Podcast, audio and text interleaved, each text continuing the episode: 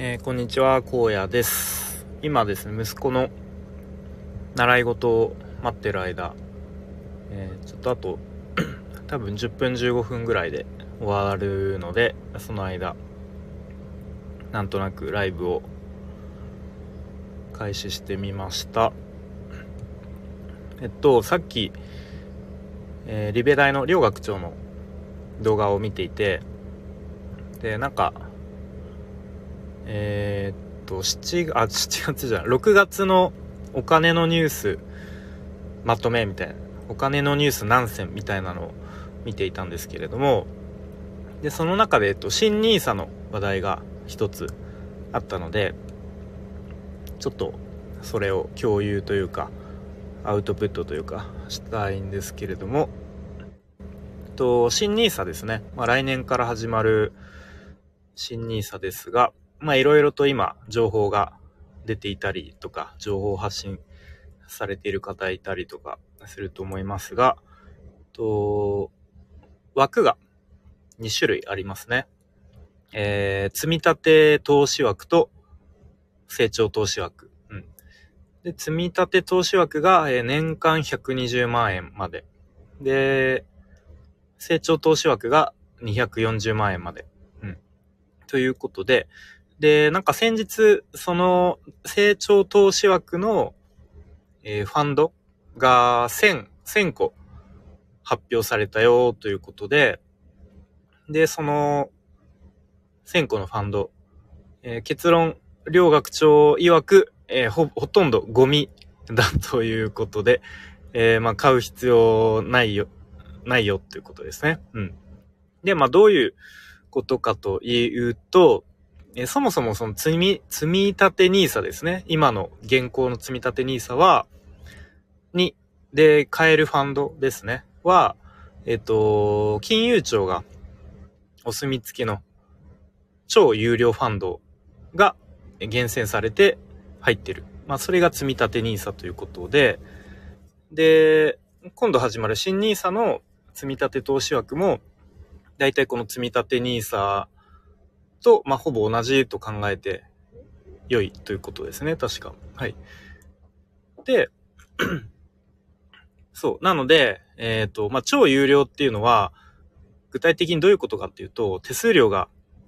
めちゃめちゃ安いということですね。うん。それに対して、まあ、先日発表された成長投資枠っていうのが、えー、まあ、その投資家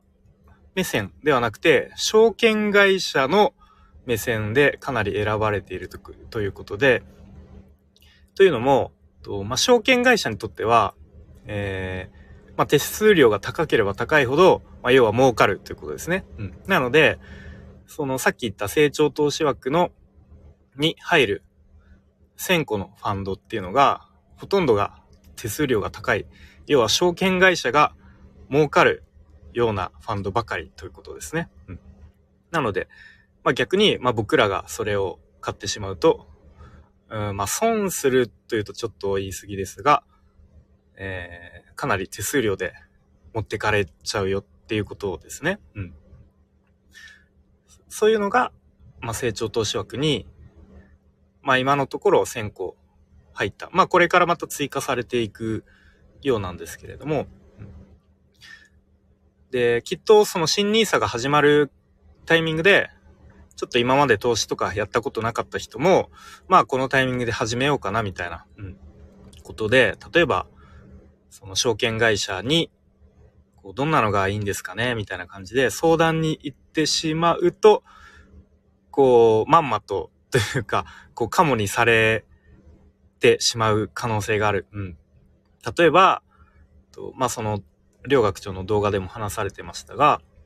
まあ、こんな歌い文句で、こう、商品を進められる可能性がありますよと。で、まあ、新 nisa には積立投資枠と成長投資枠、二つの枠がありますと。うん。で、まあ、お客さんは、じゃあ、積立投資枠では、まあ、ちょっとこう、固く守りに入って、で、一方、じゃあ、成長投資枠は、こう、ちょっとリターンが見込めるような、うん、ちょっと攻めたファンド買いましょう。みたいなことを、うん、うまくこう、言われて、で、うまくその証券会社が儲かるようなファンドを買わされてしまうということに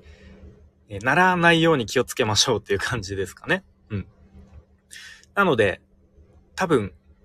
あんまりそういう証券会社とかに相談しないで自分でこう調べたり、え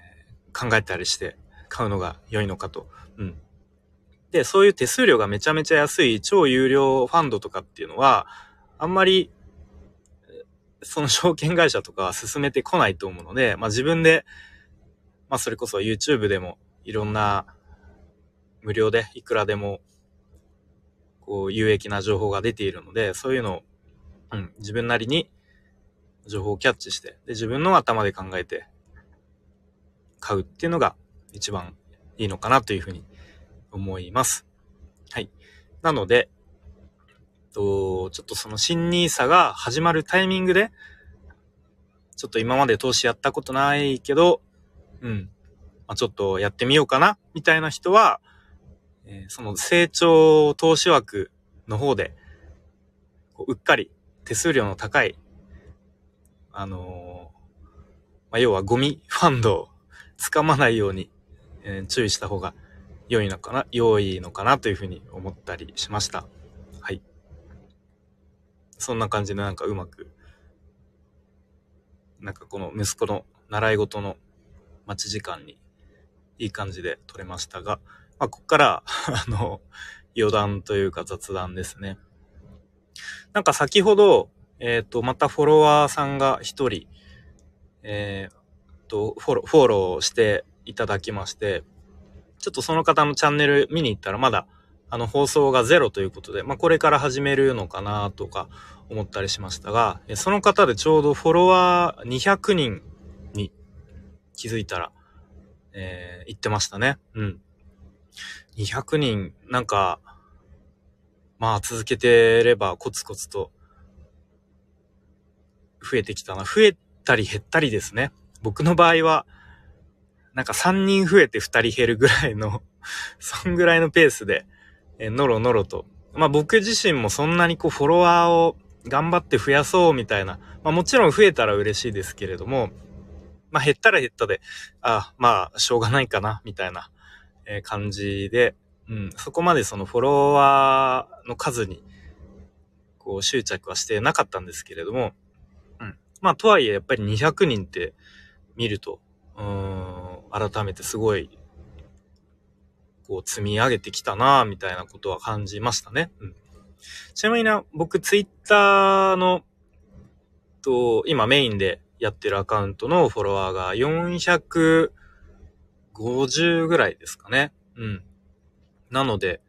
まあ、それの、まあ、まだ半分にはいかないですけれども、こんな、スタンド FM っていう、ものすごくマイナーなまあ一応 SN SNS というか、まあ、プロ、プラットフォームで、まあ、ツイッターの、まあ、半分近くまでフォロワーが来たっていうのはなんか、うん、嬉しいですね、シンプルに。はい。まあなんかこんなこと言ってたら気づいたら2人ぐらい減ってそうな気がしますけれども、えー、まああんまりその、フォロワー数とか、えー、まあ再生数とかにちょっとこだわりすぎちゃうと、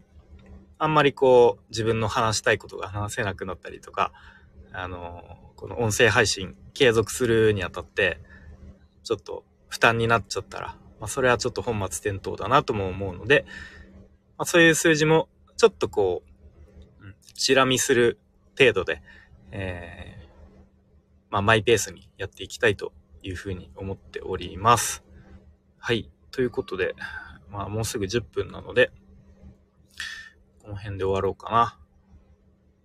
えー、っと、ということで、最後までお聞きいただきありがとうございます。ありがとうございました。一応、なんか、公開収録っぽくなりましたが、えー、また 聞いていただけると幸いです。では、失礼します。